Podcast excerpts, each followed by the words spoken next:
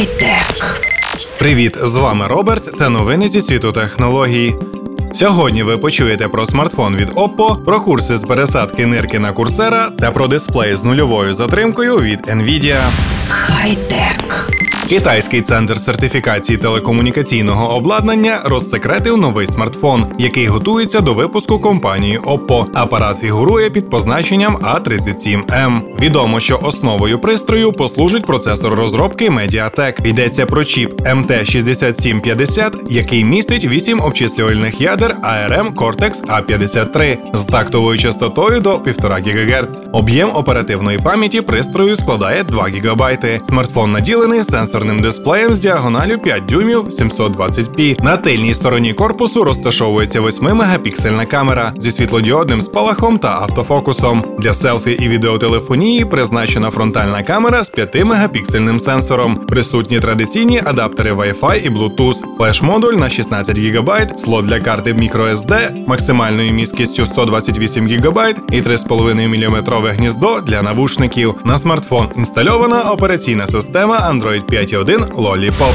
Хай-тек. На сайті Курсера запущено курс Лайденського університету з пересадки нирки. У ньому розкажуть все від підготовки пацієнта і органу до трансплантації до післяопераційного догляду. Онлайн-курс трансплантації нирки Лейденського університету призначений для студентів медичних факультетів і для професійних лікарів, які працюють у цій галузі. Його викладає команда професіоналів, так що можна використовувати курс для підвищення кваліфікації. Модулі курсу включають лекції, інтерактив, 3D-фільми, інтерв'ю з фахівцями фахівцями, з пацієнтами та донорами. Курс схвалений Європейським товариством трансплантації органів, міжнародним товариством нефрології та товариством трансплантології. Записатися і пройти курс може будь-хто. З січня 2016 року у ньому вже взяли участь 3,5 тисячі студентів з 90 країн, з яких 200 завершили його.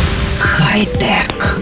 У порівнянні з першими доступними рідкокристалічними екранами швидкість реакції матриці за останні два десятиліття помітно зросла, і тепер помітити шлейф за рухомими об'єктами стало набагато складніше. У шоломів віртуальної реальності навіть вищі вимоги до плавності руху картинки на екрані. Кожен раз, коли гравець повертає голову, всі предмети повинні одночасно із мінімальною затримкою переміститися на екранах шолома віртуальної реальності, щоб здаватися нерухомими. Виробники VR відштовхуються від частоти оновлення в 90 Гц. Проте в майбутніх пристроях її напевно підвищать. Nvidia продемонструвала прототип подібного пристрою, правда, не у вигляді шолома, а у вигляді звичайного дисплея, але з частотою оновлення 1700 Гц. Настільки висока частота оновлення дозволяє виводити кожен новий кадр затримкою всього в півмілісекунди. Для порівняння шоломи VR мають затримку в 11 мілісекунд при частоті оновлення 90 Гц. Для показу швидкості оновлення зображення на дисплеї була проведена спеціальна демонстрація. Дисплей встановлювався на рейки, і камера знімала логотип компанії під час його швидкого перемотування вперед-назад. Незважаючи на дуже швидкі рухи, логотип весь час здавався нерухомим за рахунок високої частоти оновлення, демонструючи, що і в VR-шоломах майбутніх поколінь можлива подібна стабільність і чіткість зображення.